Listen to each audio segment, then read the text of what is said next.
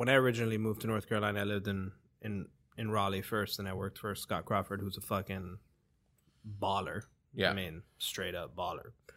Um, for a short period of time, I worked for Scott Crawford for like four months, and that like changed my view on a lot of things. It was a very influential experience for me, and he's very true to his menu is dictated by whatever's in season. Right. Like whatever's on his menu is whatever you can get at the farmers market. His CDC was always going to the farmers market. That's what we put. That's what we were cooking.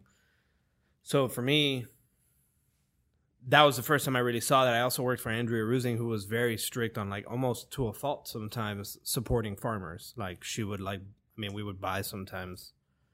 That was the first time I was ever in a meeting where we had a conversation about how many cows we were going to kill for a year. I was like, that's cool. So it doesn't come in a box. We're just, I don't know how many fucking cows we need for the year. I have no idea, you mm-hmm. know? But that was an eye opening experience for me.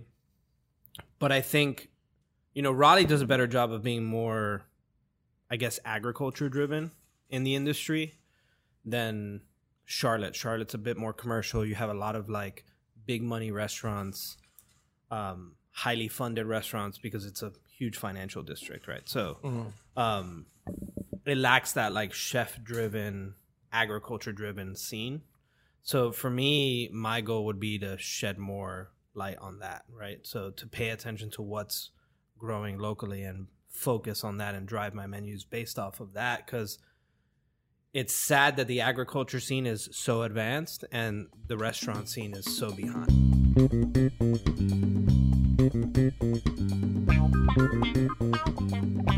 We are uh, recording an episode of Pan Con Podcast. I am Nick Jimenez, joined by eighth grade basketball MVP, award winning Elvis impersonating Santa Claus, chili cook off champion, and alleged chef I wish Michael. we like stick with like true facts. Like the first No. two are actually it's real. like that thing where you got to figure out like which one is the fake one, you know? I like That's the good. alleged chef part. Yeah, yeah, Yeah. alleged chef. Alleged chef. uh, Michael Beltran, and we are joined uh, since since Michael's a Cadillac king.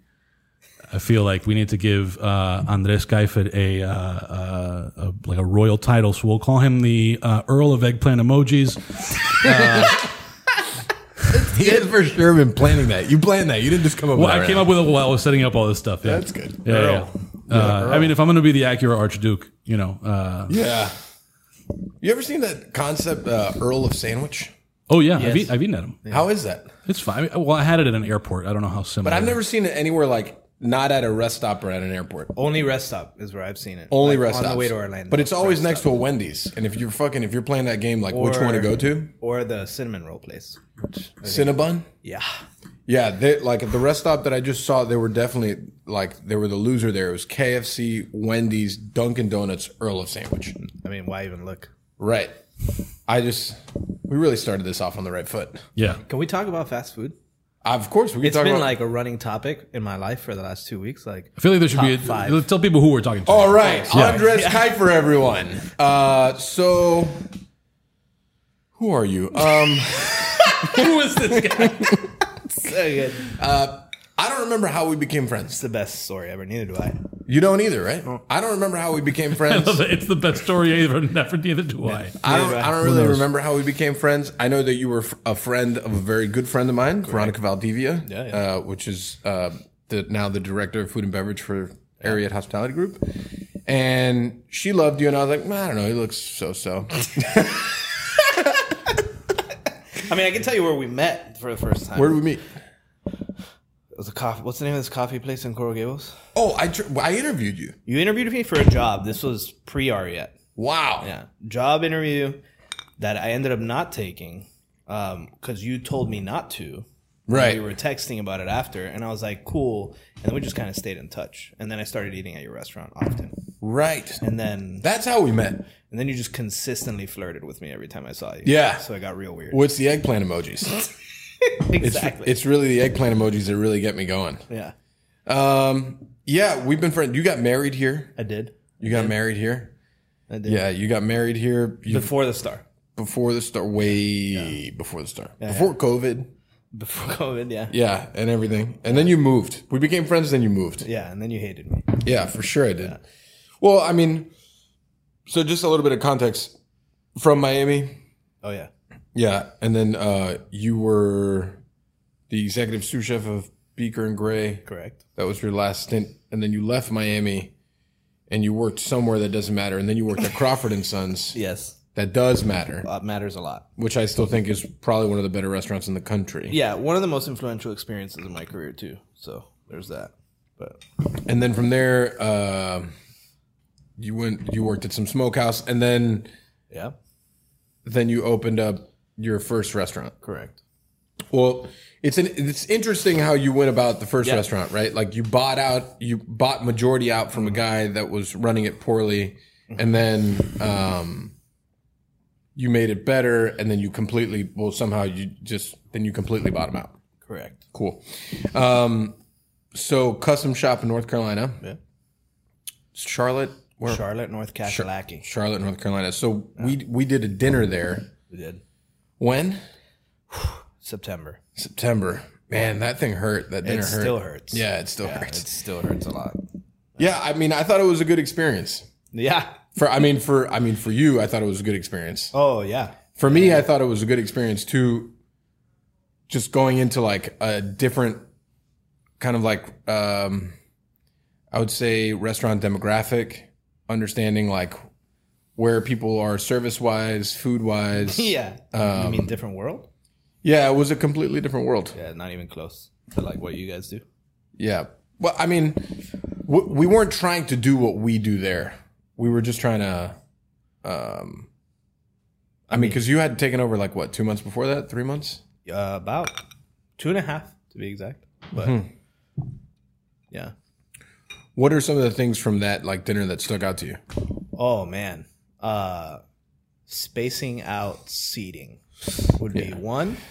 Um calling your friend originally and getting his fancy graph for the for expo prior Oh. to the dinner. Oh, the Uh, graph. Yeah, the graph.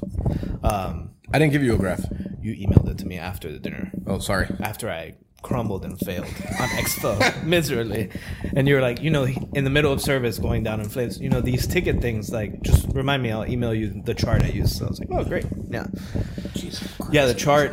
Uh, Relax, bro. Nick is currently like breathing heavily on me. I mean, and I would say, I don't even hear him breathing heavily. I, would say the thing that impacted me the most about that dinner was understanding that it was a great time because it was you and Chef Chris, and both of you are awesome, and we had a good time doing it. It was fun being in the kitchen together and all that. Uh, I think it was an eye opening experience for my staff to see the level of focus and just the overall seriousness that goes on during service because I don't think any of them had ever seen how serious service should be. And now that's shifted in my restaurant where like lineups are sacred, service is sacred. Um, there is no more, you know, f- I can curse on this thing, right? What? I, I'm just saying, there's no more fucking around during service, no more digging around during Fuckery. service. Yeah. It, fuckery has been 86 between the hours of 5 and 10.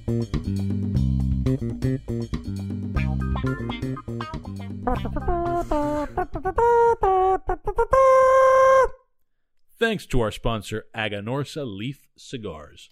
Aganorsa leaf is renowned throughout the world for its signature flavor that possesses all the great attributes of Nicaraguan terroir, along with classic Cuban aroma and flavor. Aganorsa Leaf is pleased to announce a brand new edition of Guardian of the Farm, Cerberus, named after the mythical three headed hound that stood watch at the gates of Hades. This exciting new Nicaraguan puro uses 100% Aganorsa leaf tobacco and is wrapped in Aganorsa's new Corojo 2012 cover leaf, which adds a level of complexity to the blend, adding light spice and a rich, smooth body to the blend. When you smoke one of our world class blends, you will experience the difference between ordinary tobacco and Aganorsa leaf. That's why we say our leaf is our strength. Learn more about Aganorsa leaf and use their store locator and find a cigar shop near you that carries their products at www.aganorsaleaf.com. The two of us smoke Aganorsa leaf cigars often. We also offer them to a lot of our guests, like, for example, Dave Arvello, who every time I post a picture of a, a Cerberus mentions to me in my DMs or in a text how cool the band is, which it actually is a pretty slick looking band. Um, but also, I just want to note, little personal anecdote here, so it's not all totally straight up red. I can say that uh, Michael Beltran will absolutely not only vouch for the quality of Aganorsa cigars, Yeah. but you met a uh, Miami legend and handed him an Aganorsa cigar. I did meet uh, a Miami legend. I was smoking nearby Alonzo Mourning, and we had a conversation about cigars. And he handed me one of his, and I went inside. I bought this exact same cigar, and I handed Alonzo Mourning this Aganorsa cigar, and I said, "Try this. Thank me later." I mean, if that's not an endorsement, I don't know what is. AganorsaLeaf.com. Introducing the newest line from Drew Estate Cigars. 20 Acre Farm is a complex, refined, and medium body cigar with a super oaky and cedary notes accompanied by a whisper of white pepper and a bright hint of citrus. Built at La Gran Fabrica, Drew Estate in Nicaragua using a velvety, and I mean velvety, Ecuadorian Connecticut shade grown wrapper, Under that wrapper is a sun-grown Habano binder and a filler blend of Nicaraguan tobaccos from Esteli and Jalapa in perfect balance with the opulent and majestic Florida sun-grown leaf. Florida sun-grown is also the name of the farm where that tobacco is lovingly grown and harvested by Jeff Borysiewicz, who's the guy you see in this video playing behind us, uh, on his pristine 20-acre plot of land near the central Florida town of Clermont. I have actually been to that farm along with plenty of other cigar tobacco farms in Mexico, Central America, and the Dominican Republic. And what Jeff, who by the way is a very nice guy, there's actually a cigar box signed by Jeff hanging on my wall. Uh, what Jeff is doing there is super legit. Uh, so it's always cool to see products like his, which is the only premium cigar tobacco grown in Florida, um, in products from a company like Drew Estate. Plus, 20 Acre Farm being a Drew Estate product means it's the creation of master blender and Pan Con podcast guest Willie Herrera. Support our guests and sponsors. Get it online. Ask your local cigar shop about 20 Acre Farm by Drew Estate. Learn more about Drew Estate and use their store locator to find a cigar shop near you that carries their products at drewestate.com. That's right. I'm probably going to smoke one of those right now. I, what are we waiting for? Fuckery can happen at other times. It's fine. Don't care. But as long as it doesn't affect our execution. But Sure.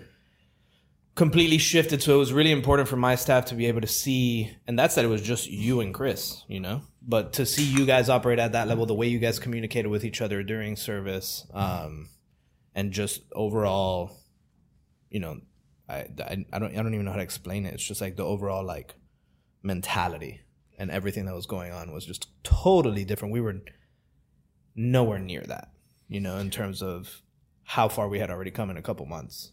Yeah, I thought it was a great crash course for them. Yeah, it's a good way to put it. You know, and, and it was just me and Chris, but like Chris comes from, I mean, obviously Chris Hughesby, chef of the Gibson Pan Con Podcast Hall of Famer. He's, done two of these now. Yeah. Um, you know, Chris has seen like really exceptional services and really bad services. Yeah. And he's also been part of like exceptional tastings and events and ones that didn't go so well. So like I think we really like we definitely cross the T's, dot the I's when we do all those things. Um especially when we're going out of state. We've done like quite a few out of state events now. And and I think that Oh man, that's awesome. yeah. And I, I think that Hand signals. That's good. Wow. I think that you know after some time, like you kind of get into a rhythm. That's also why I started implementing the collaboration series at the Gibson because Chris's team is so young, and I think the restaurant is so young, and also that space wasn't known for super delicious food and like good service and good cocktails that just doing it once a month reminds the world or just kind of like cements it the fact that um, this is a it is a, a great bar but it is also a great restaurant. Right. you know and, and i think doing events like that for for you in the future not only like lets you kind of you know stretch your legs a little bit but it also you learn every single time in the process maybe like what other people do that you can learn from. Like every time you know when we did the collab dinner with aaron brooks like aaron is a fucking pro. Mm-hmm. Like he is a legend. And like those kids being able to work with him and work around him and just kind of like being able to talk to him and his food was delicious and the way he came prepared was like just like really spot on. Seeing stuff like that really it it it's like something in their brain that they're always going to remember. So for your staff, I hope it was kind of the same. Yeah, I mean it was. A, I mean it was a game changer for all of them. You know, like Mo was. I, I mean, and I don't know if you saw it during service, but at some point you were like, "Hey, you you you need to get the fuck off of that station and just let her do her thing. She's fine, and you need to get on Expo." You know, and every part of me was like, "I don't know if she can handle it without me." She could And then definitely handle it. She crushed it Yeah. crushed it. She was running two stations essentially, solo dolo, you know? And I mean, that alone, you know, you could tell that she was feeding off of the energy and the vibe in the room and, and the focus, and she thrived in that environment. So it was cool to see that. And it's been a whole lot of that ever since that dinner. So, I mean, again, and you know, and I, te- I sent you a long, super fucking eggplant filled text Lots of Um, eggplants. after that, but you know, it was I don't think you can put any value to the experience that that dinner left for that restaurant. Right. You know, because and that's that only two of you were here. Yeah, I mean, I feel the same way. Like when when Ryan came down here and we did dinner at Ariete, like Ryan and his team are they're pros, Yeah. and they're just like genuinely good humans.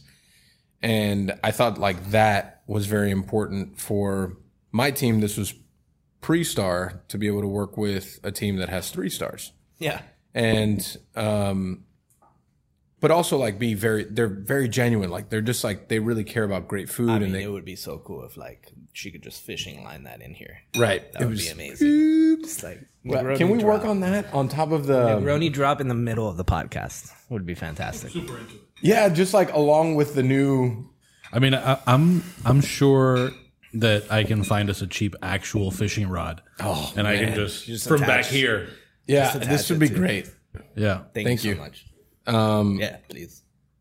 you know that experience i and we still talk about it and ryan and i were talking yesterday we're doing another one in february Nice. but like those things are huge Yeah. because you learn from other people and you're uh able like able to bounce ideas off of people and just like the overall culture of like really good people in kitchens or in restaurants in general you know it's great to feed off of so i hope that they thought it was great that we were there Oh yeah. i know i was uh, pretty edgy when i was there but it was good I mean, I only had to ask you not to fire any of my staff six seven times.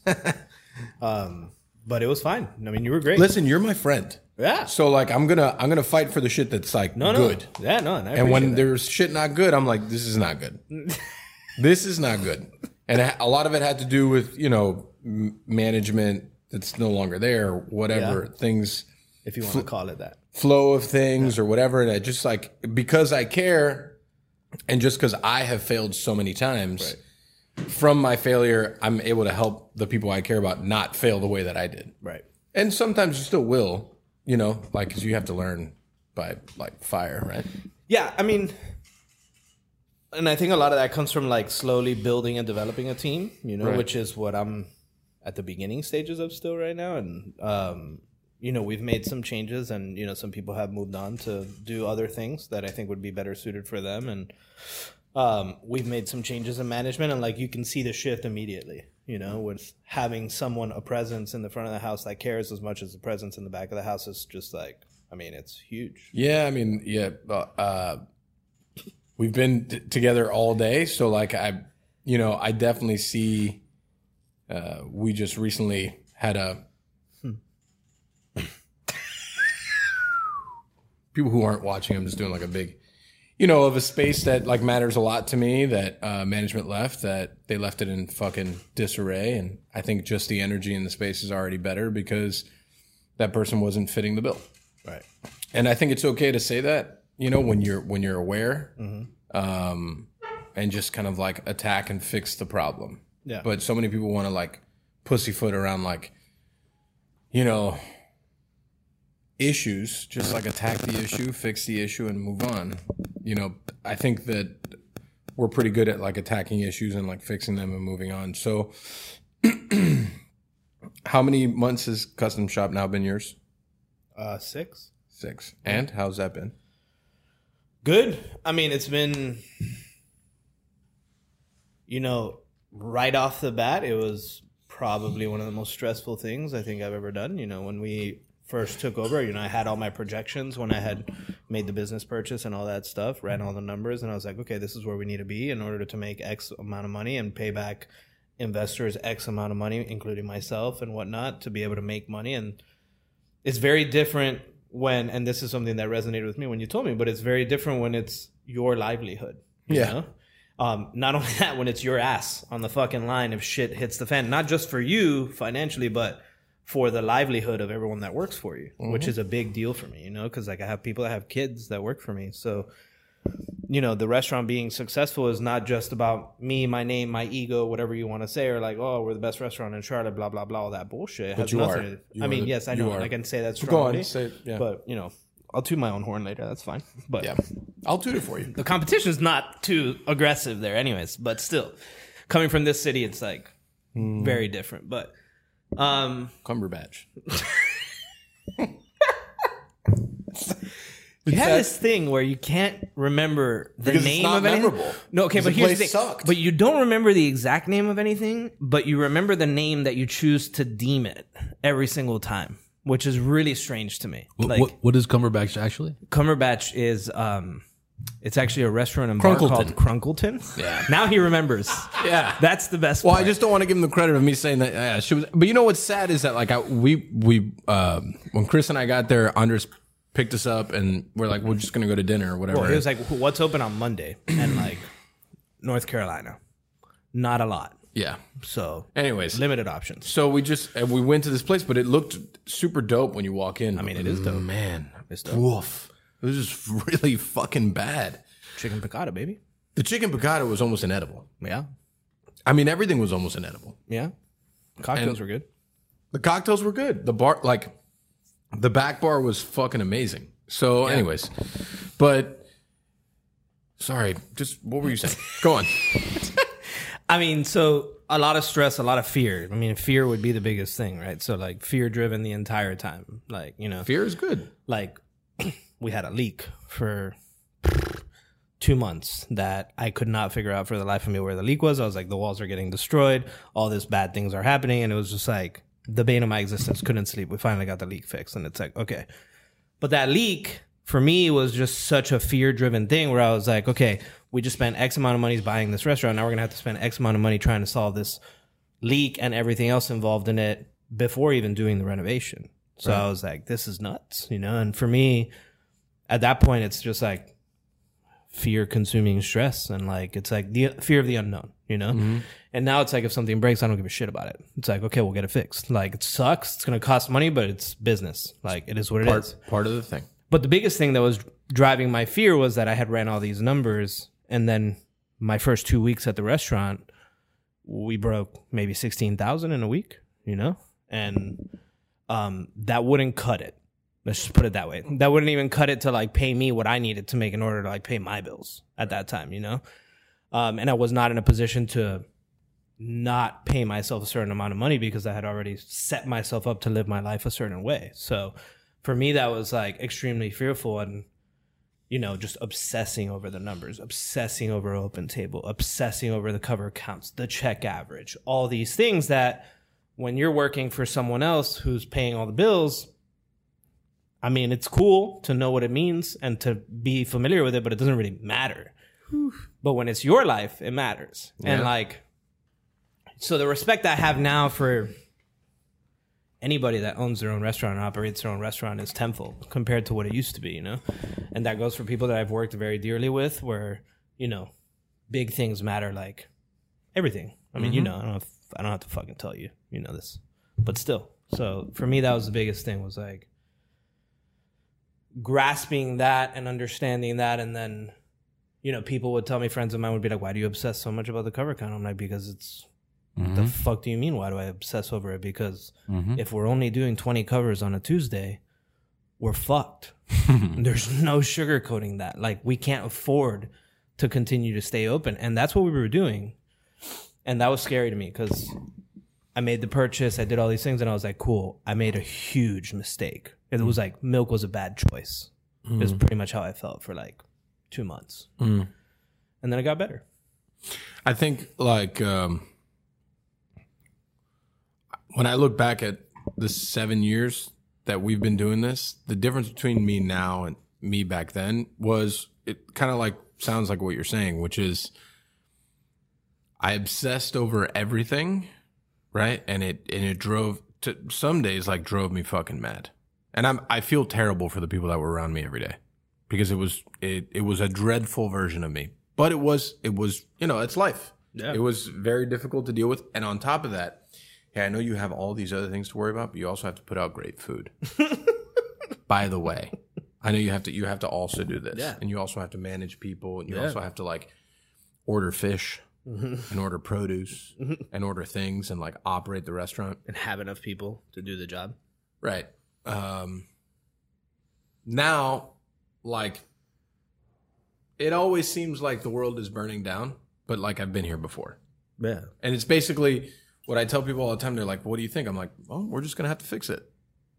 I mean, I'm like, people are like, "You're just so much more calm now." I'm like, "No, I've just been through the fucking gauntlet. Like, I I get it. This whole gauntlet of like, yeah, a piece of equipment's broken.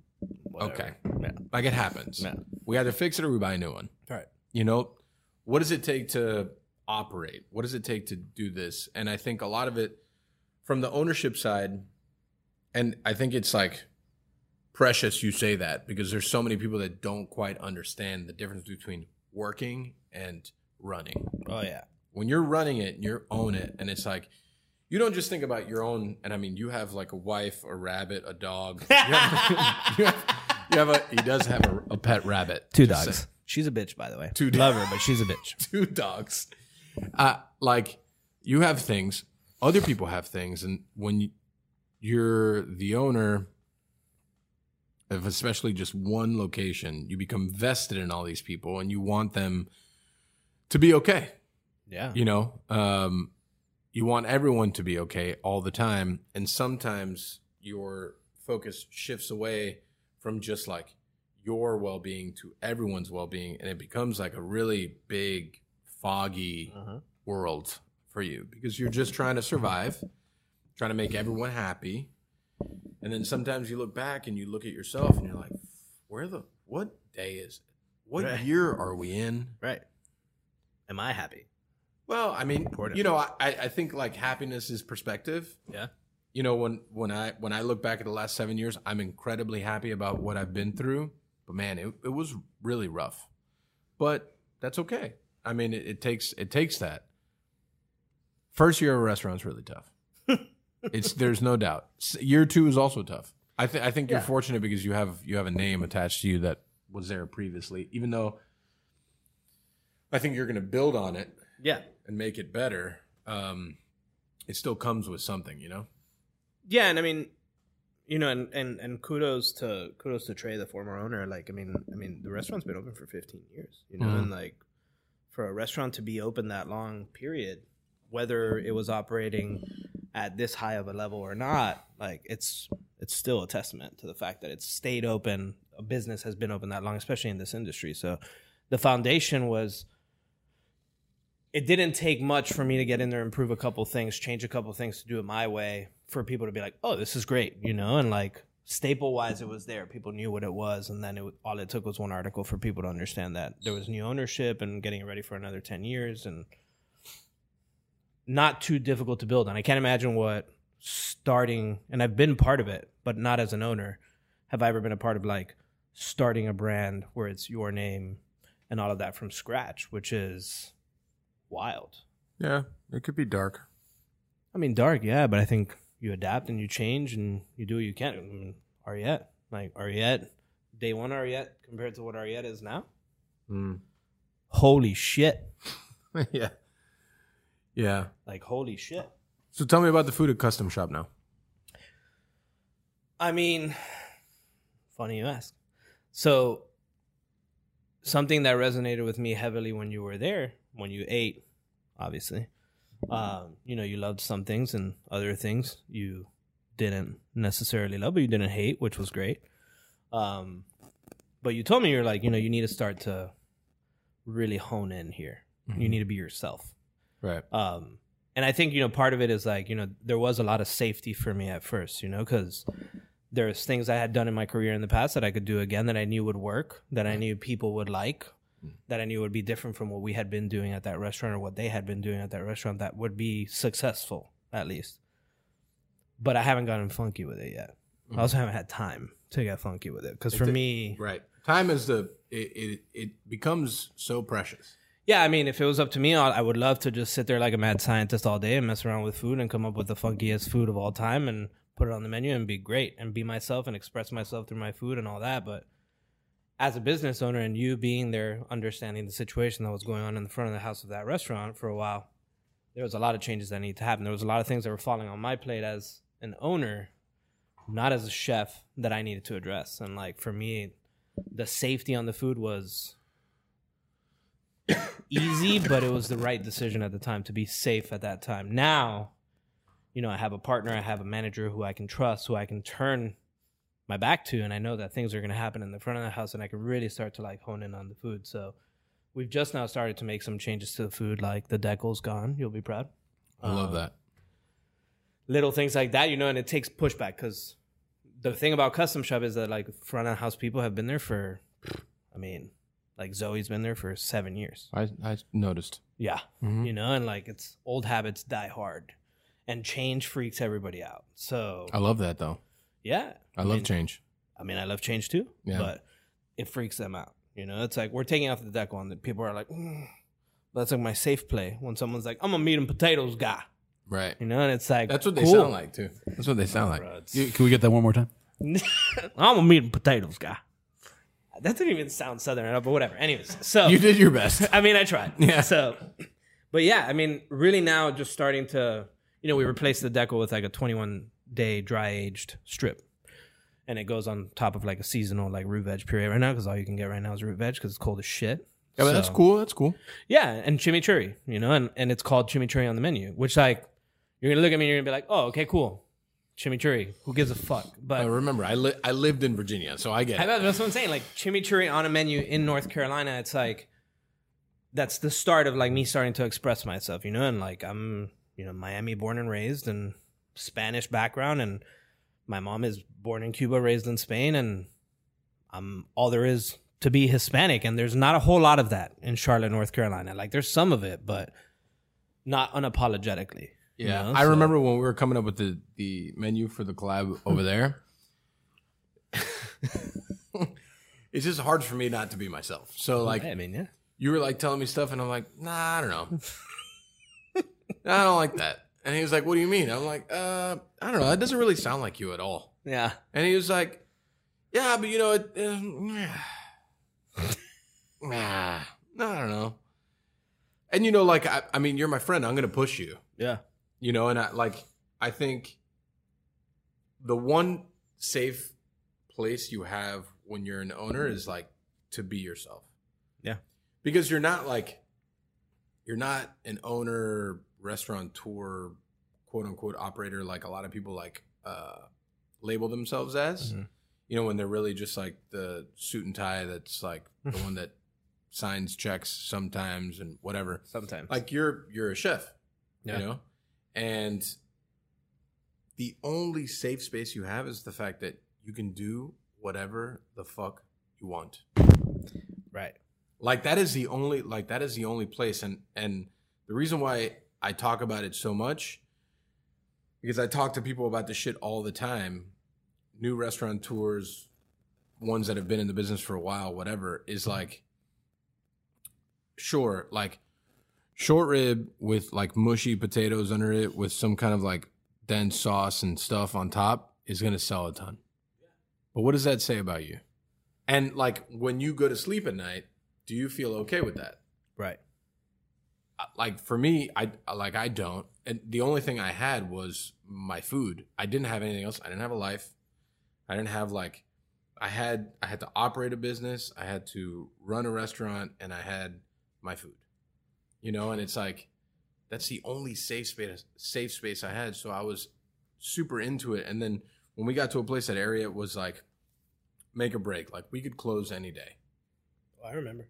We we would just like we said fuck it. We're gonna go we're we're gonna do this. We're gonna go down in fucking flames.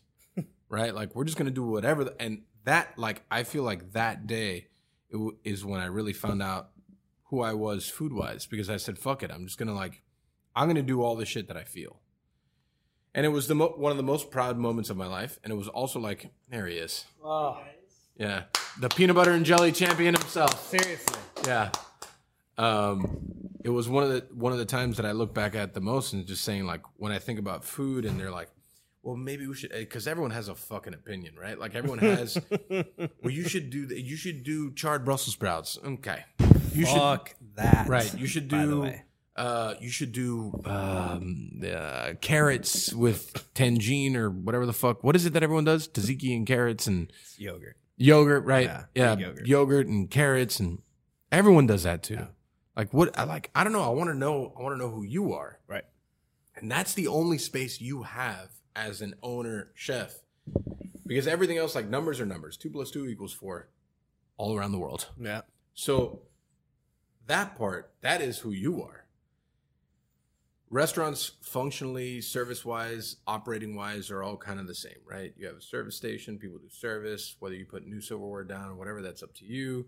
Like that, like that stuff is 101.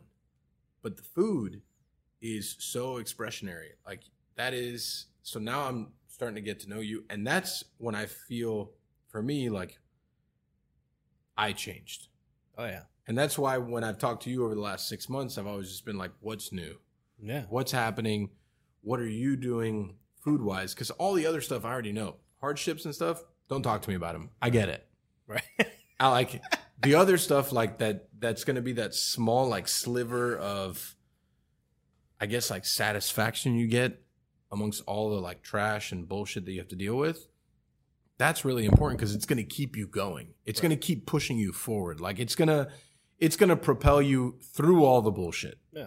So, you know, yeah. Stop being safe. yeah. Don't be a bitch about I it. I can tell you who I am though.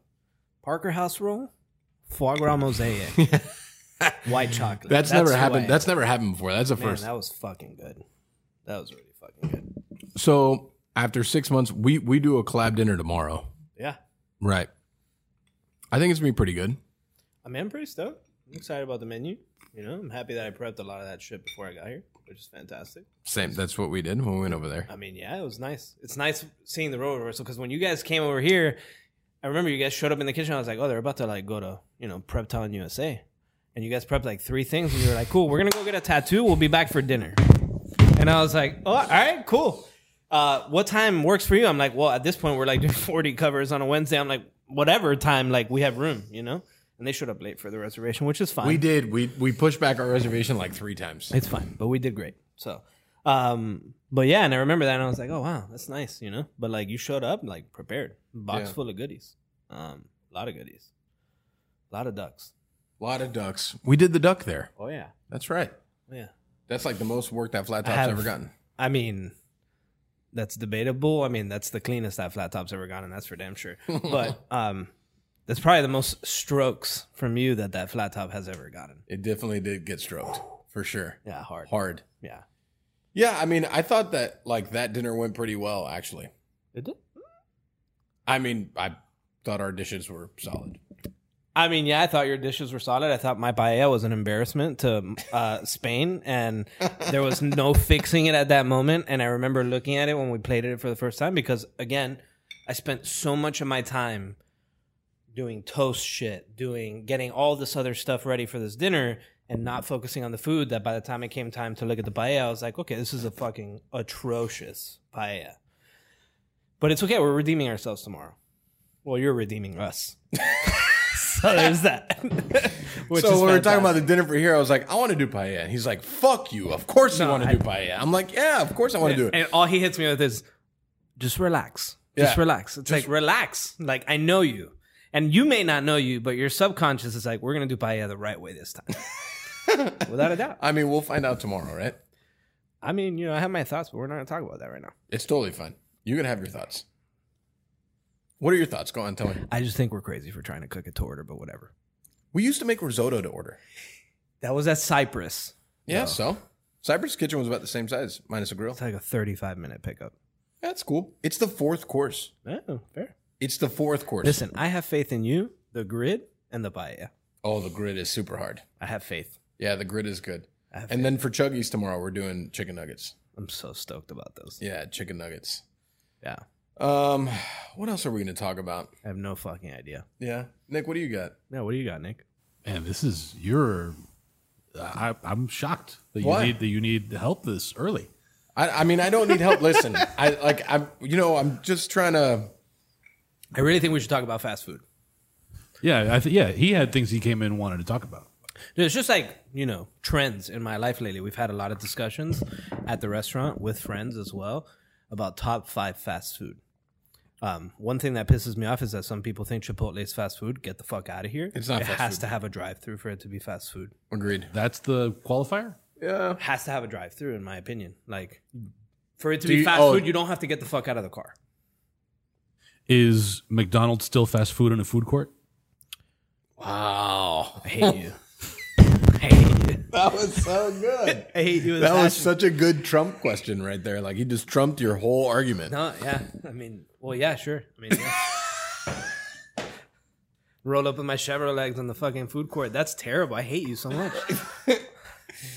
I mean, is Subway not fast food? Well, there's subways with a drive-through. But Okay, but the majority of Subways don't have a drive-through. Fair. So is it not fast food? Okay, fast. You know what fast food is. We're not gonna have this argument. We're not gonna keep going into this argument. We know. So you brought up the argument. you're f- fine, fair. But fast food is like McDonald's, Wendy's, Taco Bell. Go. by I, the way. I honestly Like- don't feel like Chipotle's fast food. No, that's fast casual. Yeah. That's fast casual. Is there something about the speed that's different? Because Chipotle is pretty fast. If we're just like, if it's just speed, But so is Jimmy John's. is Jimmy John's not fast food? I don't consider Jimmy John's fast food. There's no drive-through. Yeah, but that's their whole shtick, right? They get you a sub in 15 minutes or whatever the fuck. It's it's Yeah, actually freaky fast food. shit. It's free. Yeah, it's freaky fast food. 15 minutes is a crack of shit. There's no way. Don't believe it. Order Jimmy John's right now. we don't have a budget for that. No. I'm super. I just bought I just bought this thing. yeah. Uh, Top five fast food has to have a drive-through. Don't. Fine, listen, Don't you're fight me. you know you're the guest. Yeah. um. So what what is your top five fast food? Yeah.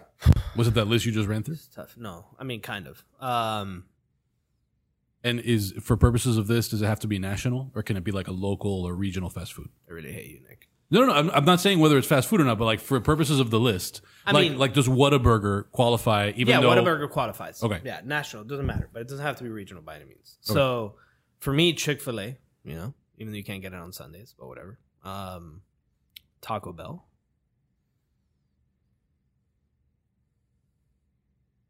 McDonald's. i- is this in order or no? No, there's no particular order. I can't. No, but give me an order. order. No, you got you. can't If we're gonna go order. top five, you have to give me an order. All right, if we're going top five, we're going to order Taco Bell top for sure. The goat. I mean, there's just like no comparison. Jimmy, Uh, Jimmy Chick-fil-A is number not two. available right now. I was definitely trying to order it. Uh, Chick Fil A second. okay. Chick Fil A second. Yeah. There's a lot of Chick Fil A's in Charlotte, bro, and they're fantastic. I don't really think Chick Fil A is that good. Are you kidding me? I don't. W- Do you think KFC is better than Chick Fil A? Yeah. Is it? Is it What? Whoa. I think Popeye's fried chicken sandwich is better than Chick Fil A's. Well, what do you think? More than Chick Fil A? Chick Fil A's alright. I think it's overrated. That's my dog. Oh my god, I think it's overrated. I'm with him. No wonder you love him. No, I love him for a lot of reasons, but that's I mean, I'm Pretty fucking awesome. awesome. and Subtle. there he is. super subtle. I'm downloading the Jimmy John's app because I want to see how fast it'll get here. probably I thought probably you said it freaky wasn't fast. open. I mean, I love I love what this could be. How often do you think Jimmy John's delivers to a Michelin starred restaurant? No, never, That's a valid point. never. Uh, where was I? Chick Fil A. Yeah, you mentioned Chick Fil A, McDonald's, Taco McDonald's. Bell. Taco Bell was your Taco your Bell's the goat. top of the chain. Yeah, yeah, go for sure. That's very interesting to me. I mean, I'm with him though. it's just for me. It's like it, th- there's the nostalgia there. Like There's I no was Jimmy a- John's by here. They won't do it. That's a shame. They won't do Um, it. I guess they're not that fast. But when um, when I was young, I used to hit up Taco Bell all the time. It was a 24 hour Taco Bell right next to my mom's house. So I would crush Taco Bell all the time. Mm. Sure, yeah. Not sober by any means, but Right, right. crushed. I just ate Taco Bell two days ago. You did. You posted pictures of the sauce Yeah. on your social. This Mm-hmm. is true. Um, man, I'm stumped on the rest of my list right now. Oh, I just I thought you had one ready because you. Yeah, No, I mean, it's you, like- it's sound, always you been sounded argument. very like you were in it, like No, you had always- a top five. It's always been an argument, and You have a top five? It fluctuates. I, I've never thought of it that way. I I would say Taco Bell is nowhere near the top for me. Maybe because I don't have that like nostalgia for it, and I don't like most. Uh, so I don't like sour cream. I don't like guac. Wait, why don't you like sour cream? It's like a texture thing. In sour cream's case, I don't like the flavor of sour cream either. I mean, I don't really eat guac at Taco Bell.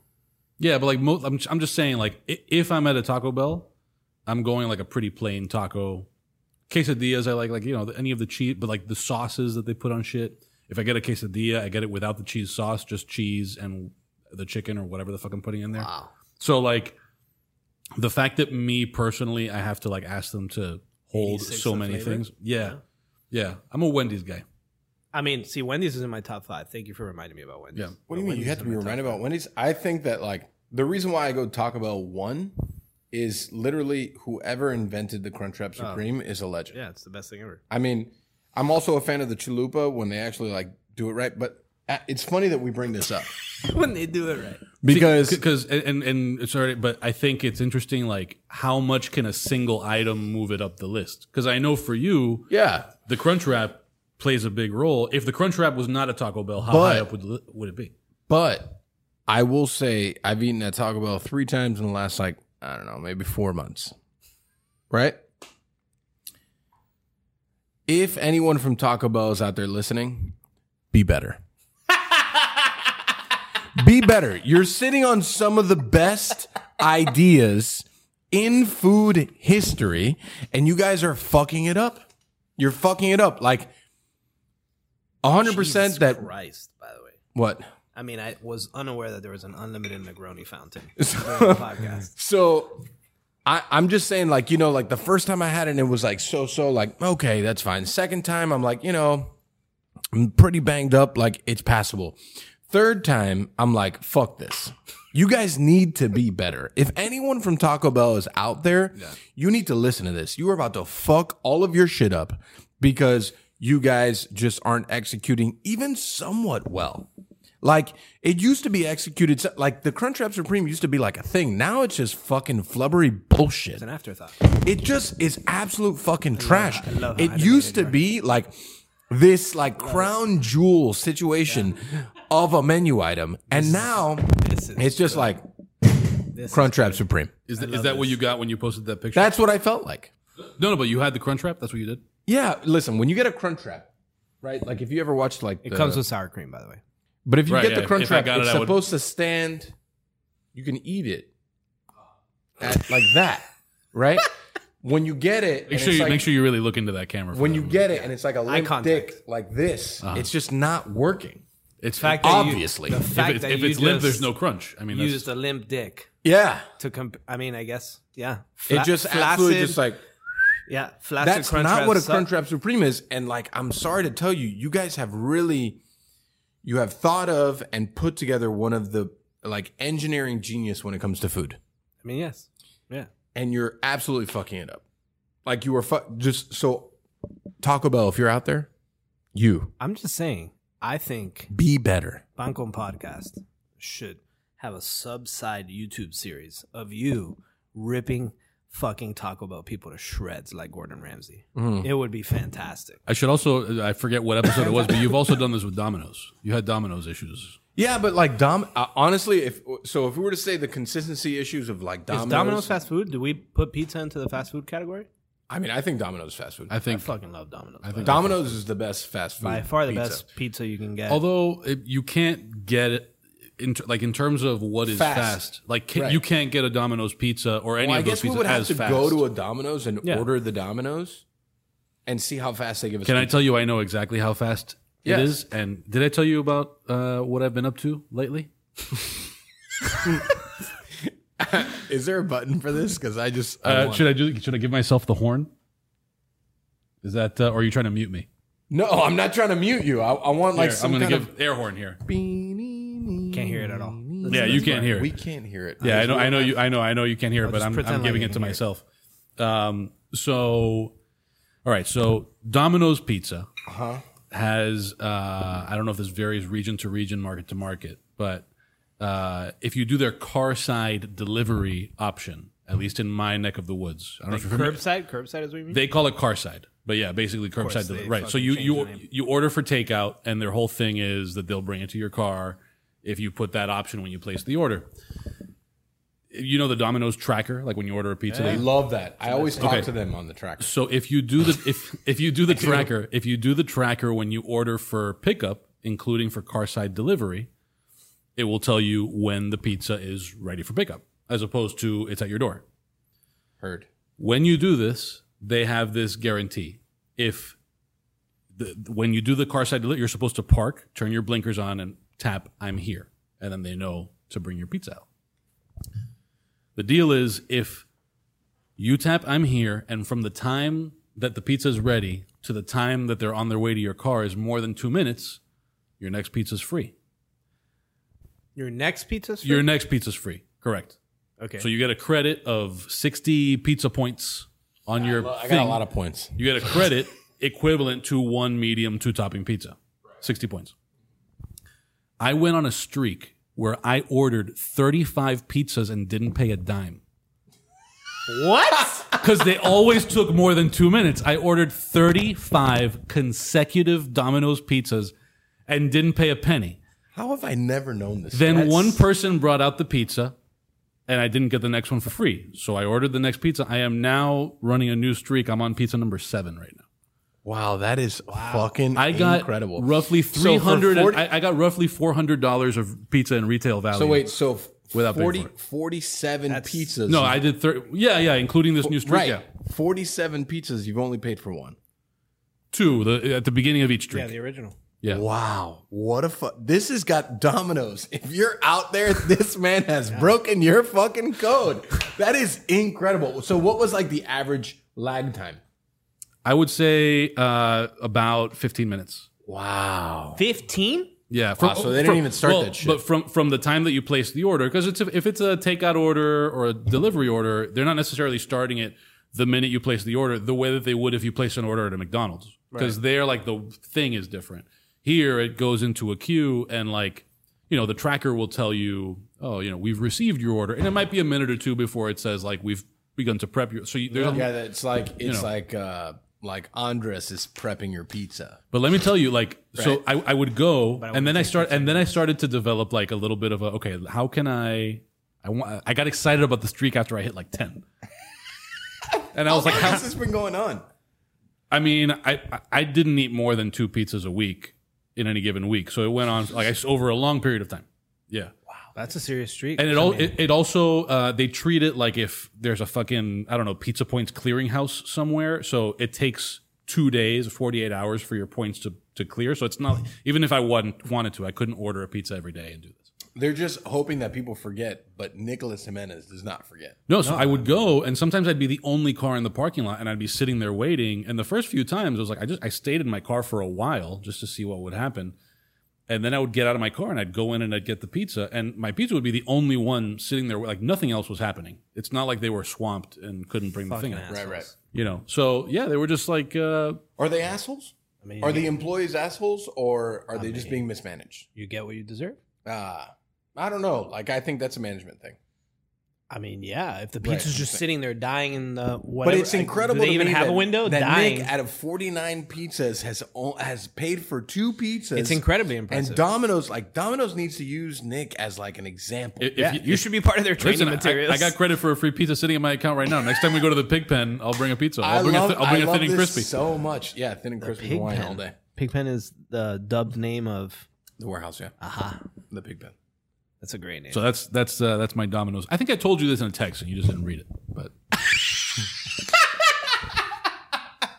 I love how he subtly shits on you. It's and fantastic. I, I love so if if if you want, I'll find I'll I'll if um I could search because I've done this before. I've like sent people screenshots of like, hey, this is how where the streak is now. People who've like become more invested. Uh, this is the first time I'm talking this publicly about this. This is so Domino's. Uh, now you should, now you need to keep track of it on My- the Instagram. I'll, I'll sit there in my car and I'm watching the timer go, and there's a two minute timer on your phone, and when it hits zero, uh, you get an email Credit that to the says bank. uh, offering their sincerest pizza apologies. Pizza apologies. so there was a meeting about that at one point. Like, what do we call the credits? Pizza apologies. Yeah, I mean, for There was sure. a meeting about that. That's wild. I mean, you're. I mean, you're just doing your your true American work. That's Listen, amazing. Can I? uh, Since we're Not all we're- heroes wear capes. Uh, I'm gonna go through my top five, and then I have more questions. So Yeah, fair. Taco Bell Go. is definitely my my number one. I I would tell Taco Bell you need to be better, or you're gonna lose my top spot. You already told him that. Yeah, you need to be better, Yeah. or you're gonna lose the top spot. You looking at me? Yeah. Taco Bell. Taco Bell, like, and you know, like, I know you don't give a fuck, but I'm just saying, like, you guys have really let me down. Um, Wendy's is definitely number two. Wendy's is good. Hard, like the the spicy uh crispy chicken sandwich, Yeah. definitely a hard number two. Fries are good too. I'm not a fry. The thing is, I'm not a fry person. Are you fucking serious? My number three strictly is based on fries because it is the only fries that I like, oh, okay, okay. which is Checkers. Checkers fries to me, they fuck super hard, and they're they're fucking delicious. Straight up, four is going to Domino's. I know we have now. There's like very I mean, we threw it conflicting into evidence mix. whether Domino's is Yeah. fast food, but It'd be in my top I five, think too. like the the fast food pizza world is different. Yeah, you have to. I mean, I think you have to throw it in there if we're talking about that. Yeah, and number five would be Sonic. Really? Yeah, Sonic. I really enjoy their shit. When you say shit, what do you mean? Yeah, I mean it's different, right? Like, because I would consider Arbetter's fast food, but it's not like a national fast food. chain. Mm. But you can put it in there if you want.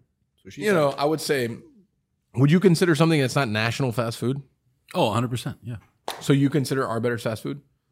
but they don't have a drive-through. But neither does Yeah, Domino's. yeah, the drive through. I mean, McDonald's didn't have a drive through when Yeah, they it's started. weird because like I would if if I if I were to be able to include Arbetter's, I would say that they're number one, right? Really? Yeah, I mean I love Arbetter's hot dogs and their fucking chili cheese fries. Yeah, if you en- if you encountered that in another city where you didn't have the nostalgia attached to it, where would it be? yeah, it's still pretty high, I think. Yeah.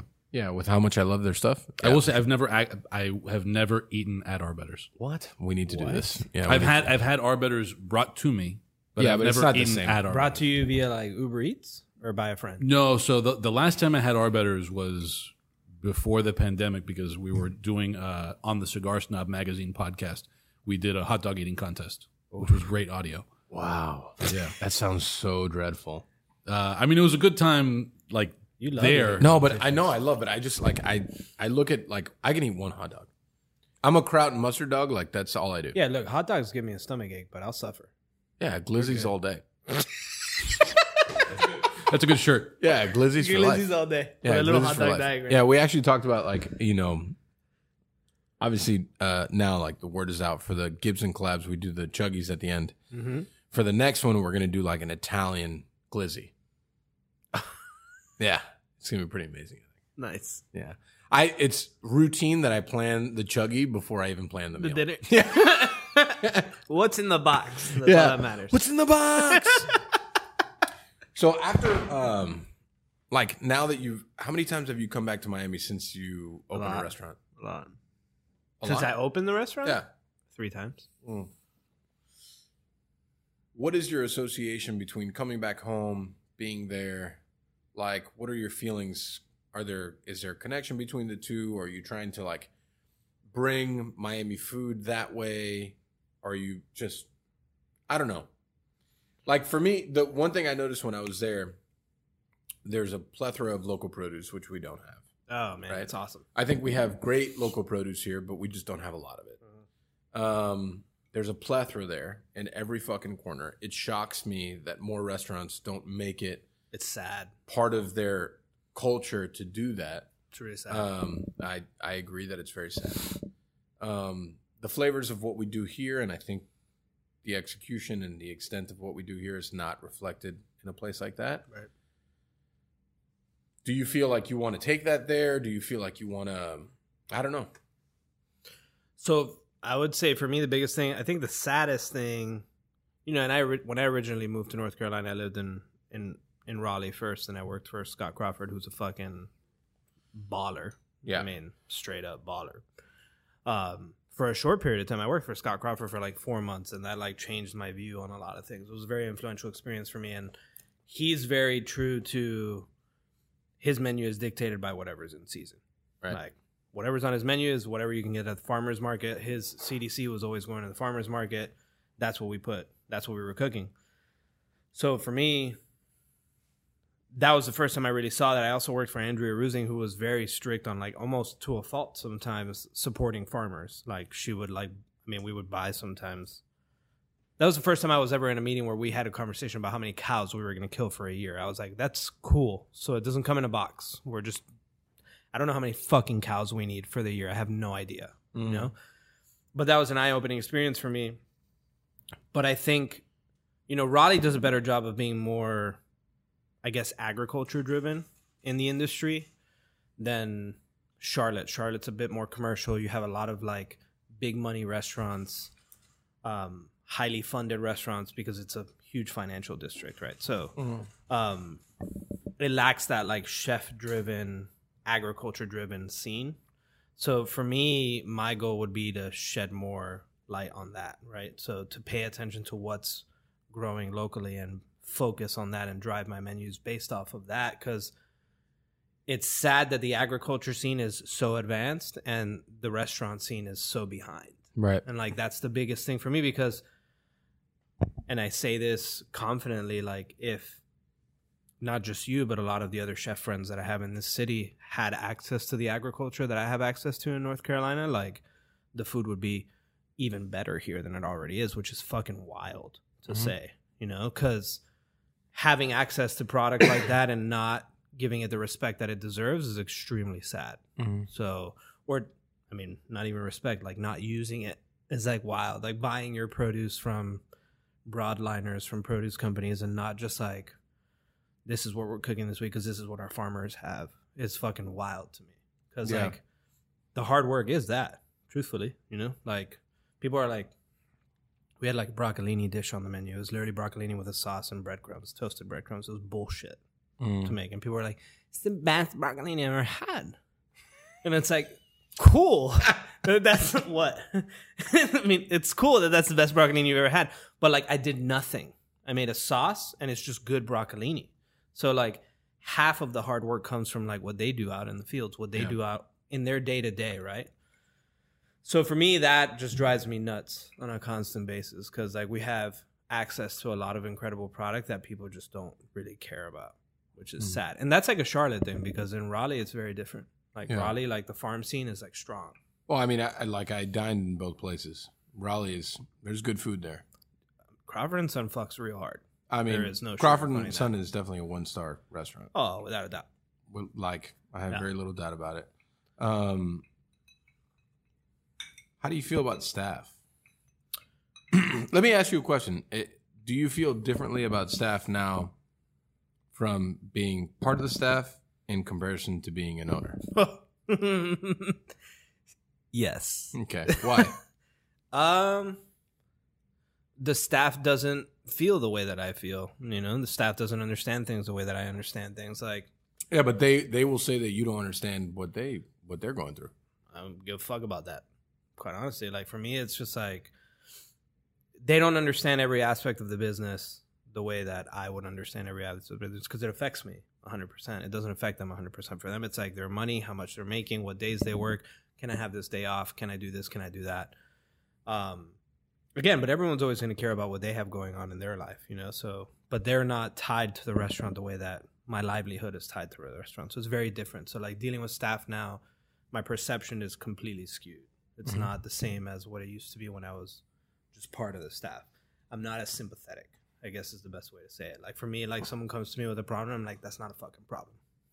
You know? Um, unless if it's an actual issue, which is rare. Right. For me, it's like, cool, you make X amount of dollars, you work three days a week, get the fuck out of my face. I Mhm. don't care. Right. Yeah, I mean, I, I think that the there's like a growing in that, right? Because like you you learn the people, and I say it, the people make the place. Yeah. Right. But you find the people that care about the place. Oh yeah. you know, and that takes time and that takes a lot of effort. That takes a lot of investment on your side, um, to really like nurture those people and take those people and like have them grow alongside you. Um, and you know, eventually those people will leave. Uh, and I think that's kind of like I won't say that this is now, but it's happened in the last three years. Like you know, this person got another job. What are we going to do? I'm like, well, we're going to have to find someone else. I mean, it's just there. There is no other answer to that. There, the only we're, solution. we're just going to have to find somebody Yeah. else because you know you spend time training people and and hopefully they spend time with you and they grow with you and and they grow themselves but maybe you have a glass ceiling that you don't see but they see and uh, they want to grow elsewhere which is okay. And like it took a while for me to be okay with that you know? It, took it took a while for me to be like you know i support them in their growth and their you know taking the shit that we taught them and implementing it somewhere else. You know it strengthens like i really think it does strengthen the city as a whole which for me is very important you know Right. uh, and i think that after some time you're probably going to experience that also in charlotte you know Yeah. uh, the more you implement the things that you want to do and the kind of service that you want to have and the kind of food you want to do, it'll be like a weed that grows everywhere. Um, whether people want to admit it or not is a different story. But um, it is a weed that grows everywhere. So Right. you know, I, I I oftentimes like find that conversation so interesting because when you go from being a staff member to being an owner, like the world, your world changes It's so significantly that it, it's it's pretty wild. yeah. I don't think you can ever really truly understand what it's like until you're actually there, right? Because like I've been very closely. Like I worked at Beaker and Gray. Brian's like a brother, and like I would see him get stressed out about things, and I just couldn't sympathize. You know, I couldn't sympathize at all with it. And then you can now, can you? right, you can now. and like same with you you know like i was very close to you during like i mean i guess you could call i mean rough times you know Yeah. or like scary times is probably a better term like scary times for this restaurant and where you were going and all that you know where you were driving vans during hurricanes and like staying oh, open no matter what like there is a category four about to hit and you're like well we're staying open until we can so you know, and I saw that, and I remember being here when you were the only person on the line, and like seeing all that stuff, and that resonates with me heavily now Yeah, more than ever. And I don't think I could have ever actually like understood what that felt like until I actually stepped into those shoes for the first time, which is now for me. So those shoes aren't for everyone. No, they suck sometimes too. Like They are suck, great. They, they suck all the time. I mean, yeah, but there's like great times too. You know, like there's victories, there's a lot of wins, but I mean, I'm yeah. There's big there's big wins, and you Yeah. feel and you feel the wins. But like when I I remember I I once saw a documentary about Vince Lombardi, right? and he was like, you know, he was a winner. Like that motherfucker was just as a coach, he was like the fucking OG of OGs. And it was talking about like after every game that they would win, he would have these like little parties at his house. And as the party would like go on and the night would get later, you would see his demeanor change.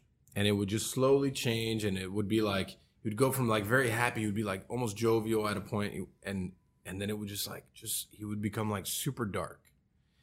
And it's because you realize no matter what like what win you've had, the next day you need to perform. You need to wake up and you need to do your job.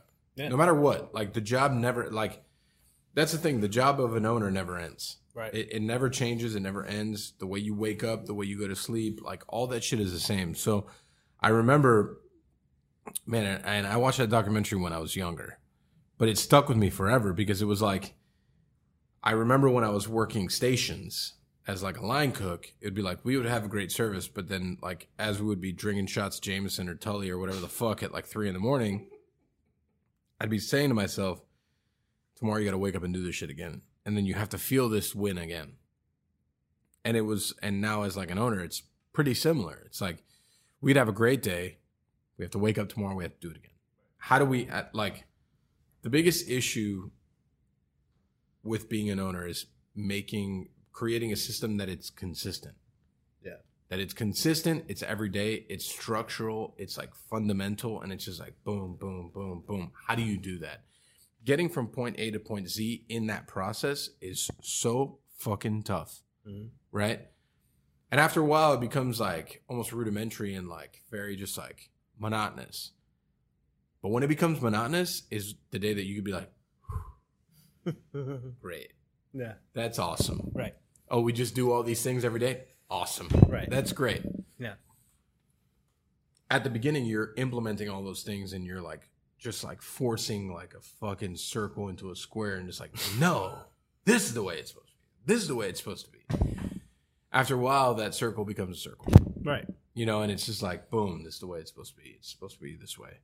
And it's like, it's a little daunting, but I, I say it the first 36 months doesn't matter. It could be a great concept. It could be in the perfect location. It could be everywhere and everything, and everyone loves it. But it'll take 36 months to figure it out. Right. So you're a month six, right? Yeah, subtle, subtle. Yeah. yeah, and I mean we've come a long way in six months, you know. But like, I and I say this. Thank you. You know, and like the, talking about fears and talking about the initial fears and everything that was going on and all that stuff. Like a lot of that has, you know, it's still there. But how do you? But like, what's what is your relationship with fear? That was a heavy, heavily worded question. I mean, but it's You know, a- it's, about to get shitty when Nick reacts. yeah. I That's know. you know when. It, yeah, No, but what's your relationship with fear? I mean, dude, um consuming and dominant, you know? Like I just I fucking tattooed myself two tattoos recently because of fear, you know? Like I tattooed initials on my wrist that say this too shall pass cuz I have a tendency to fucking freak out Right. over bullshit. You Mhm. know, over things that don't merit that much of my energy, you know, and like my energy is limited now, right? A, I'm fat and I've I've started working out, so like there goes more energy. You Right. know, it's gone. But So, it's good. like, but that's good energy. yeah, but I still, it's still depleted, right? So like being able to muster up enough energy, courage to deal with like the day to day ins and outs of the operation is like it's a lot, and some days it's taxing. So yeah, my relationship with fear is that it, it can consume me at times, you know, like aggressively, especially more so now because a lot of it is like a lot of the things that I've been, I don't know, I guess like conquering on a day to day basis are things I've never had to conquer before. So for me, fear of the unknown is prevalent, you know, like I'm not really necessarily scared of things I've had to deal with before, but things I haven't had to deal with, yeah, it's heavy shit. So once I've done it, it's a different story, you know, and like back to like the leak, you know, I'm sitting here and I'm like, my mind races. My mind races to like, okay, we're going to have to rebuild the entire restaurant and I'm fucked. And like, that's not a logical thought, Right. but that's where my mind goes. I wish you would have called me. The, the voice you said that in was hilarious. You're like, I wish you would have called me. Right. It Right. was fantastic. We still have leaks. I mean, yeah, you know, and like now it doesn't bother me. It's like the other day the AC kind of like was acting up. I turned it off and I was like, whatever. If I turn it back on and it's fucked, it is what it is. And I call the company and they'll fix it. It's gonna be a bill, but it's a bill and it'll get paid and that's that. Yeah, you got 30 days. Right. yeah, exactly. Right. you got time, Yeah. but yeah. or a credit card, but yeah. still. I mean, I, and then that adds another 30 days. But Yeah. the listen, I've been I've been through this game 100%. yeah. We're good. Um, Nick, you want something? No, you're good. Um, you know, my association with fear is it, it is like a master motivator for me. Yeah. Like it motivates me every single day because like failure is prevalent. It's real. Like failing forward is like I tell people all the time like if you're to like push and fail, like fail forward. Learn from the failure and then build off of that and see what can come of that. And you may fail again and try and try and try and you're to fucking nail it eventually. That's just how it is when you get to a place that you're not comfortable with everything around you, like when you become an owner and everything around you is brand fucking new. Mm-hmm. I remember, man, such an arrogant little fuck I was seven years ago. To be like, yeah, I got this. Like, I can run a kitchen. I'm like, yeah, you can. But what about everything else? You know, and when you realize like you have so much to learn, but it's the realization that you have failed to get to this point. Consume like all the information you can, consume everything, learn from people around you, like be a sponge, don't be an arrogant fuck Right. because there's so many of those in the world and like just like try to build off of the failure and see where it goes. Like don't be better than the situation. Be the situation. And whatever if it's a fucking leak a breaker blows which is like so common right? A breaker blows because you put a cooler in a place that wasn't there before.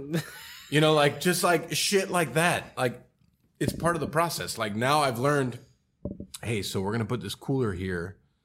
Um just leave it on for like three days with nothing in it and see what happens. And they're like, why? I'm like, just trust me. And then after like 24 hours, they're like, chef, you know what turned off? I'm like, yeah. Probably gonna have to change the breaker. Right. I didn't know that seven years ago. You know, and I fucking, man, so many days. Like, the fear thing for me when it comes to restaurant ownership is the people who care and the people who don't care. Right. The people who think that, like, um, I don't know. I remember I saw a tweet or some shit recently is like, if somebody's um, restaurant pitch to you is it's like, you're going to get rich quick, then you should probably leave the meeting. Right. And I'm like, yeah, for sure. You should definitely leave the meeting. Yeah. The people who care are the ones who care about food, who care about service, who care about cocktails, who care about the whole experience as a whole. Yeah, it's everything. a romantic like involvement. Like you are emotionally invested. So the fear for me is that now. It's like all the other shit I've been through the gauntlet of like equipment breaking, leaks, shit, stat, all uh, worldwide pandemic, whatever. all that, all that we've lived through all that shit. Like we've done it all right? So the fear for me now is you come to dine here and you don't leave saying that this is the best restaurant in miami then i have failed you. Right. i failed. I mean, it is the best restaurant in Miami, but it's definitely the best PB and J in Miami. for sure. God damn. like that's where my and like that fear for me still wakes me up like in the middle of the night like there are days that i wake up hour on hour even post star pre star whatever stars don't matter that thing like that fear drives me to the next day Right. and to the next day and the day after and the day after because i think those two type of like restaurateurs the ones who give a fuck and the ones that are just like let's get rich Right. sexy fishes of the world the carbones of the world Right. those people compared to the other ones that are just like i'm trying to tell you a story i'm trying to like engage with you Express yourself. right Yeah. um it's like that's the real fear so i don't know i i i i, think the fear question is important Yeah.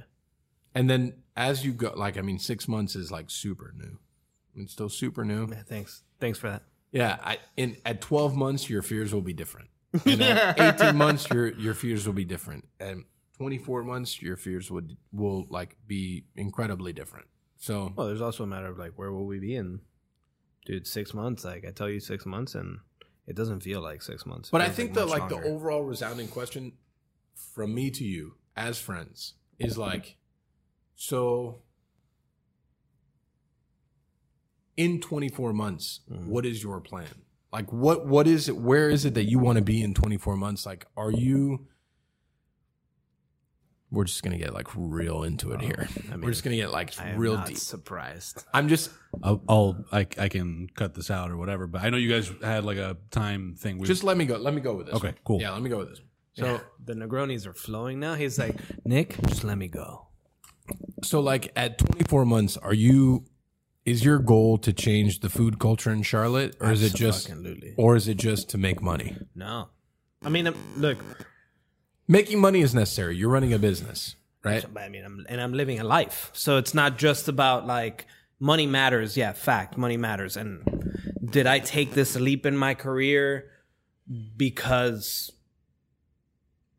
I mean, money money was part of it, right? Because I have goals for like my life. I want to have a kid at some point, all that stuff. You know what I mean? And like money is a necessity in society. So granted, but I also have a lot of pride. So for me, yeah, I mean, changing changing the restaurant culture in Charlotte would be a huge part of it for me. Um, but that's gonna take time.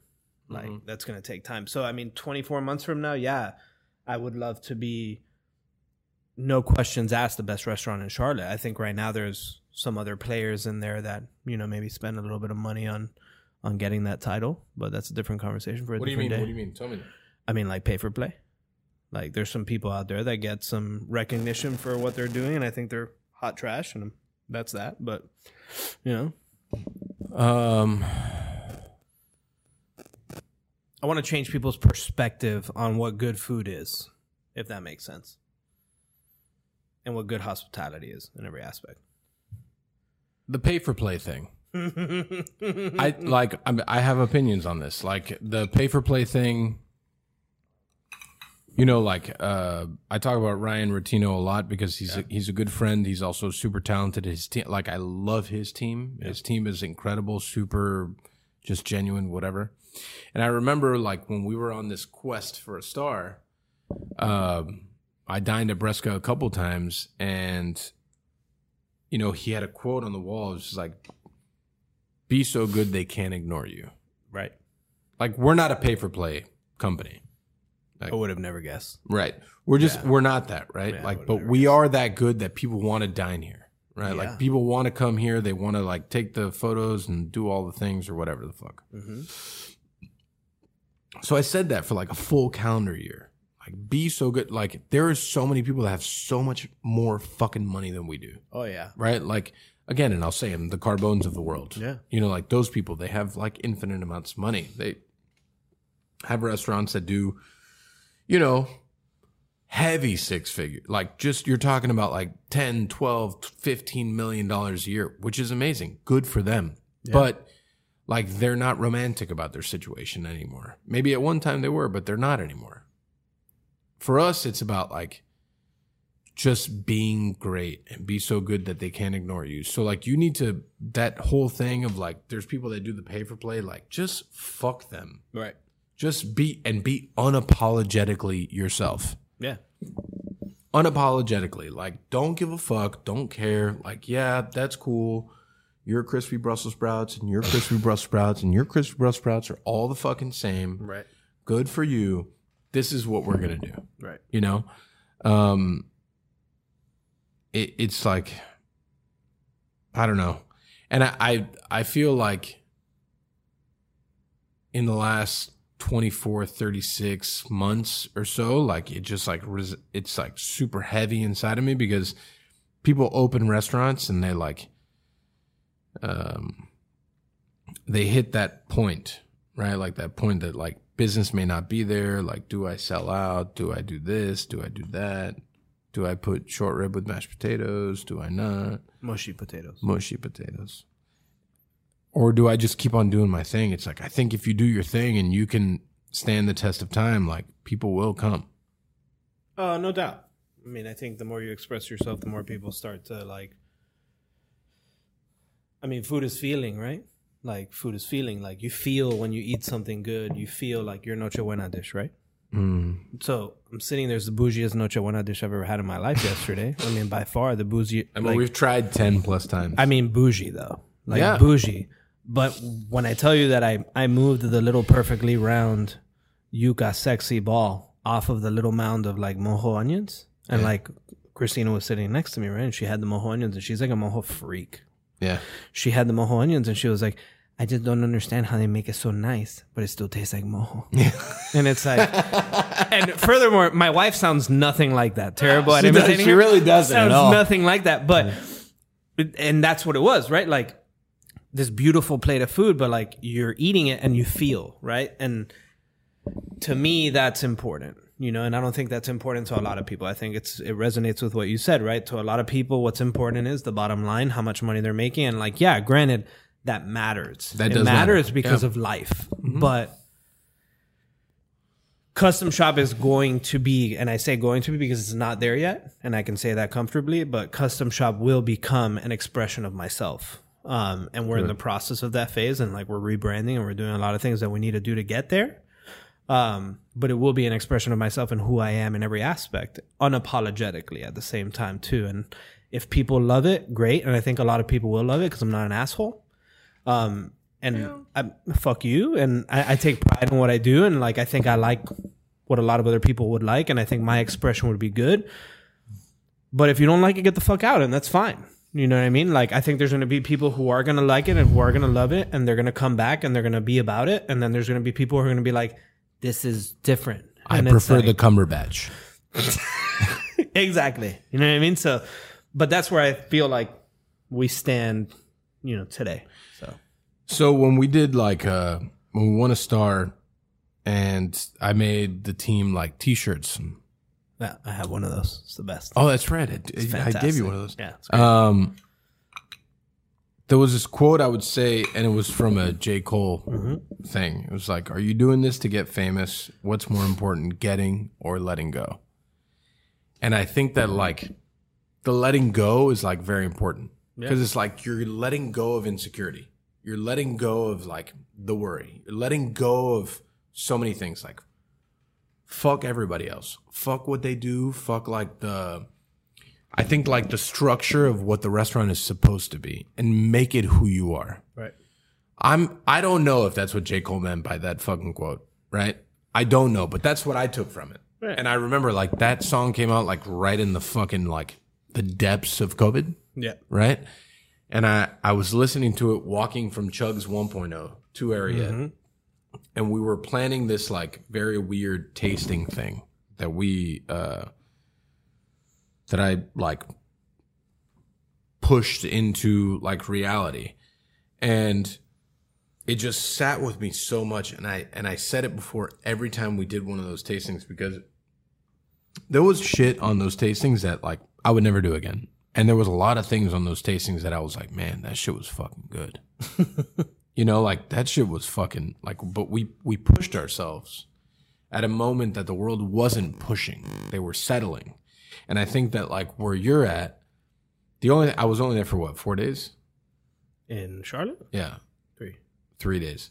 Like there it's just a world of not pushing anything. Right. Like they're not pushing a fucking A lot of complacency.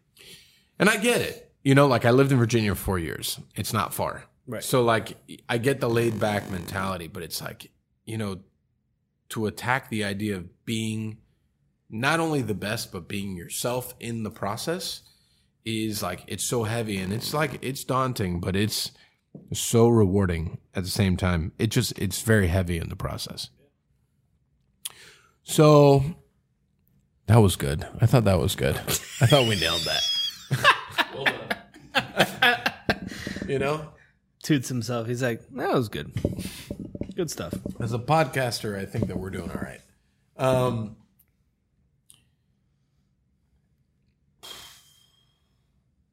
so after um, There it is. after like the is this It's the wife. Yes. Oh, yeah? It's the wife. You should. She's asking ETA, so you should let her know what you think the effect of ETA is.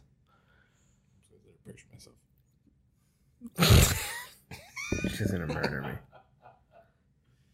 It's gonna be great. so good. It's gonna be great. She's gonna hate me. Um, yeah, it's gonna be fantastic.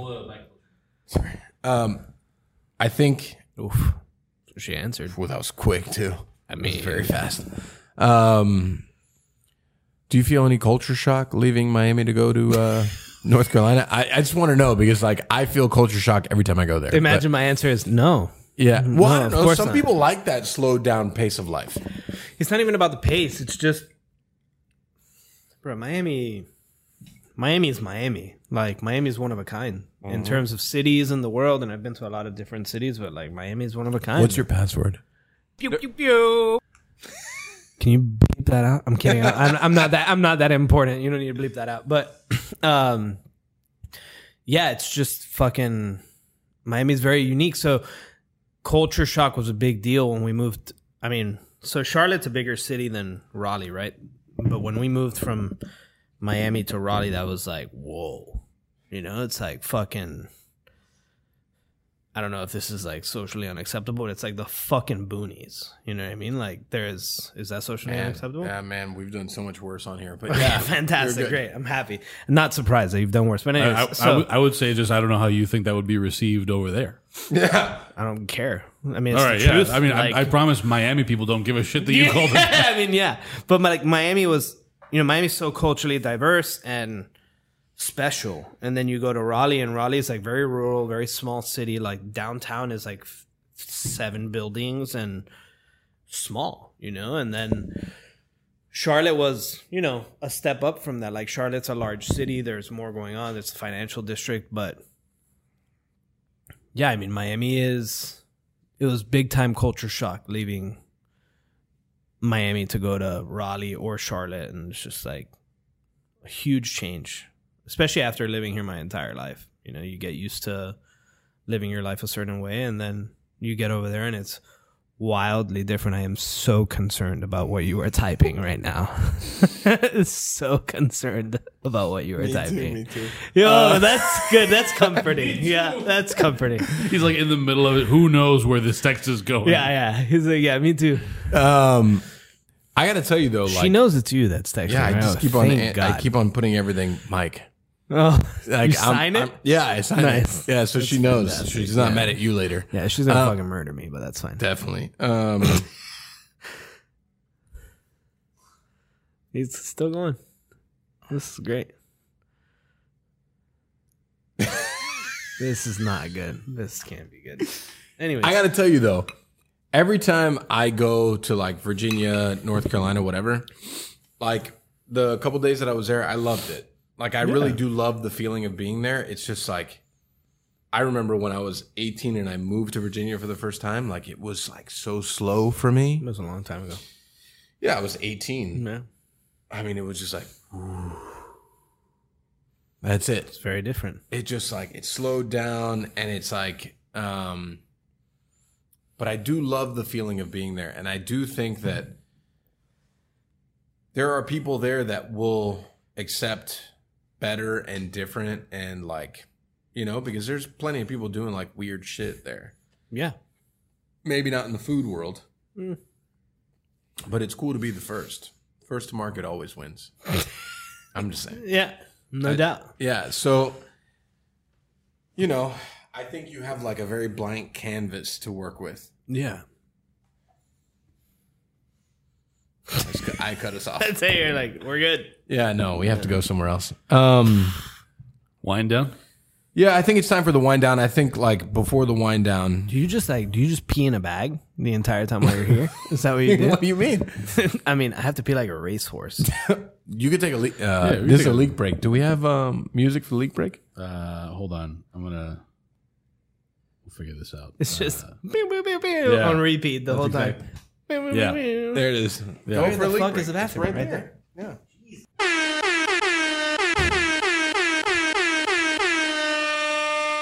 All right, now for the wind down. All right, so we'll we'll start with our parting recommendations. This is where everyone. just so everyone knows, in 2023, we're going in 2023, right? Yep, yep. Um, we're planning to start a series of production bloopers of Pan Con Podcast. This was a Andres Kaifer idea of bickering between Mike Beltran and Nicholas Jimenez. Oh man. Um, yeah, we'll we'll uh, from now on. I'll start saving all of those and tucking them away into their own little folder. Well, Sponsorship. a little tuck under. Let's Ooh, That's right. uh, we'll do the wind down though. Uh, this is where everybody recommends a thing that people should uh, eat or watch or read or do whatever. God damn, I didn't prepare for this. Literally anything. Like the last thing that you did or consumed or read or watched that was like worth doing. Peanut butter jelly is that already yet? It's not a real thing. Yeah, man. I mean, you it's gotta had a a thing foie people can gras do. Make mosaic. it a real thing. No, man. Make it a real thing. You thing. had a foie gras mosaic that was in a Parker House roll. Thanks to Chef Manny. God, Yeah. so good. what else? It's my turn. Oh, Yeah, I mean, just go on. my turn. Um, God damn. You can you can let Mike go first. Yeah, Mike goes first. It's So, uh, things to eat, and I've probably said it a million times, and I'll say it again. Hinkley's Fancy Meats. Hinkley's Fancy Meats, like, man, There's no other way to say other than the fact that like it fucks super hard. Man, it's it, like incredibly delicious. I brought stuff home. It was very good. I ate sandwiches there. Also very good. Like, man, just fucking amazing. Movies or shows? I just recently watched Lego Batman No way. and it just was recently watched that. yeah, I just recently watched Lego Batman, and one of my favorite parts is like every time they were shooting gun, it was like pew pew pew pew pew pew pew. it was like one of the best things ever. Um, and music wise, just because like I um I do a lot of weird things. Left Lane Cruiser Never is heard one, of it. yeah, it's one of Not my uh, preferred listening on a Sunday music as I work on things, cars and stuff, and Spend money. drink heavily. So um, that's those are my parting recommendations. Good stuff. You got anything yet? I mean, it's a tough follow up. Uh, music, weird, but um, popped up on social media, and then I just went deep into Greta Van Fleet, Oh, which is fucking solid. Okay. Um, had never heard of them before, and it's fantastic. Very old schooly vibes, but like fantastic. Um, shows. I mean, I, on, I mean, whatever. The entire world is watching it also, but I just started watching Wednesday, and it fucks real hard. It's real oh, good. does it? oh, it's good. Yeah, I haven't watched it. fantastic. Very well done. Very well I'm written. I'm still like hardcore in Yellowstone. never watched Yellowstone. Oh man, you got to get into it. I mean, I'm I'm sure I would, but Yeah, it's great. Wednesday solid. Wednesday solid. Well done. Harry Potter-ish vibes, you know. Of course. Well done. Um, and it's Tim Burton, which is fantastic. Uh, and I mean, if you're in Miami, you should eat at Ariete. It's fantastic. I still can't breathe. Whatever the chef there is fine. Yeah, he sucks.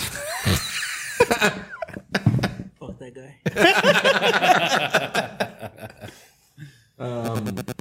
Nick, Uh, I'm gonna make uh, two recommendations. One a a, like, a, no, a de-recommendation, and one is a, a recommendation. I'm recommending people not watch Samaritan on Amazon. It is a straight to Amazon movie uh, starring Sylvester Stallone. What? Um, Sly, Sly Stallone. It was it was not good. It was not so bad that it's funny how bad it is. Rocky. sucks. Yeah, it was just like See you later, It Manny. was very whatever. Uh, so I'm recommending people not do that. The idea seemed kind of cool, but not very well executed. Don't do it. Um, and then I think I've recommended for sure. I recommended this guy before. I don't know if I've recommended this song, but it felt appropriate for this. Uh, G Yamazawa, Oh, dude. North Cack. Yeah, Durham. North North Cack is fucking. Dude, you have, have you ever heard his song? No. You have. I've sent it. He's the guy that does uh, Oh, yeah, Dining Room. that's right. He did Dining send Room. it to me. The Japanese. Yeah, yeah, yeah. But- have you heard Dining Room? Yeah. About about growing up in a restaurant family? No, but have you heard his song about like Kakalaki barbecue? Is it North Cack? It's not about barbecue. It's it's. But No, it's about barbecue and it hits hard. I mean, I, I might have. I've, I I've to find heard a bunch of things, but uh, but yeah, those are the things that I'm recommending. Um, That's So- wild.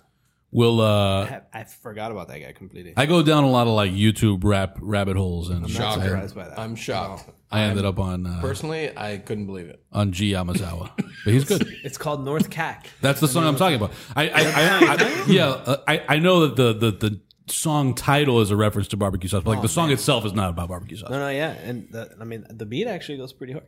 It's super good. I mean, and, I thought it was great. and they did a. I'm pretty sure they did His a. poetry is actually like outstanding. All joking. No, it's really good. love poetry. He's incredibly talented. I love poetry. Uh, so yeah, that's what I'm recommending.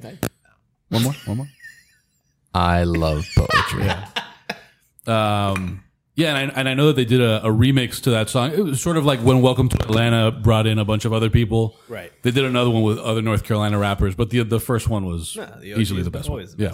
Best. Uh, although Petey, I was disappointed. I saw Petey Pablo's on one of them, but then I don't think that he's actually in the video. I don't. know. I guess he just like. I mean, Petey emailed- Pablo is busy. I'm sure he is, but come on, you know. I mean, he's he's waving, t- uh, waving. Have you? Okay, so I'll, I'll I'll recommend another thing. Have you heard the USA remix of that song? No. It is the most hilarious thing that came out of 9 11. Petey Pablo made a patriotic version of that song. And it's all about waving the flag over your head like a helicopter. Got it. And the best line is, "Would somebody please tell Mr. Bin Laden he got a lot of people looking for him?" We did apparently. Yeah, you know. Well, I mean, P. Pablo tried to warn him. Uh, so that's uh, those are my extra recommendations. Yeah. Uh, Strong.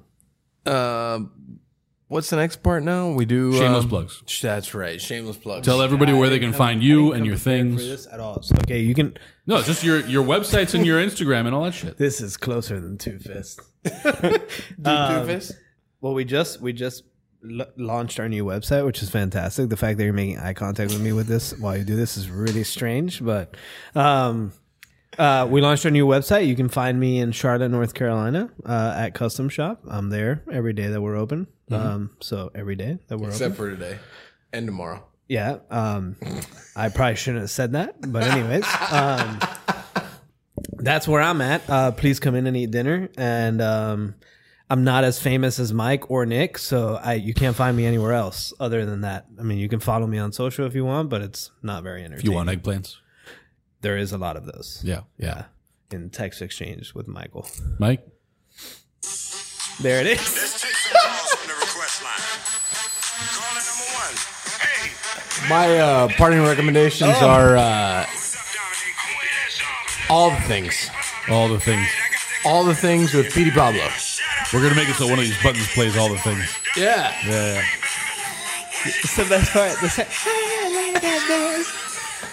the best part. That's the best. It is the best part. You can find us at the Gibson here in 20 minutes. Yep, yep. Uh, I imagine we're not going to do a lightning round so that you can survive. And Oh, yeah, because he's, uh, yeah, yeah, yeah. he's in trouble. So no lightning Se- round this I'm time. Seven minutes But, late. uh, She's gonna kill me. Thank you, thank you for taking time out and for risking your marriage to uh, join us on this thing. Apologies to your wife, whatever her name is, um, and the boss. Yeah, the the boss. boss. Apologies to the boss, to the big Apologies to the boss.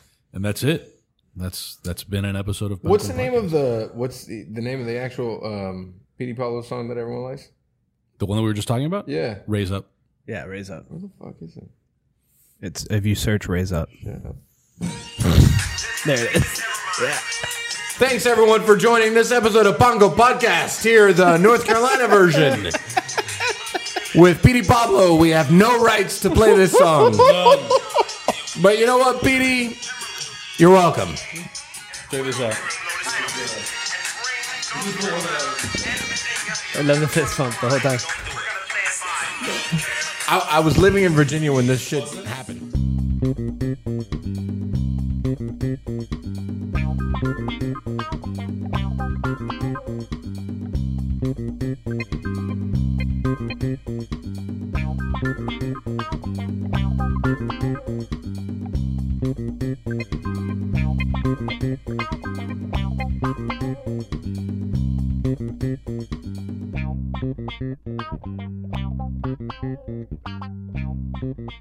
Thank you.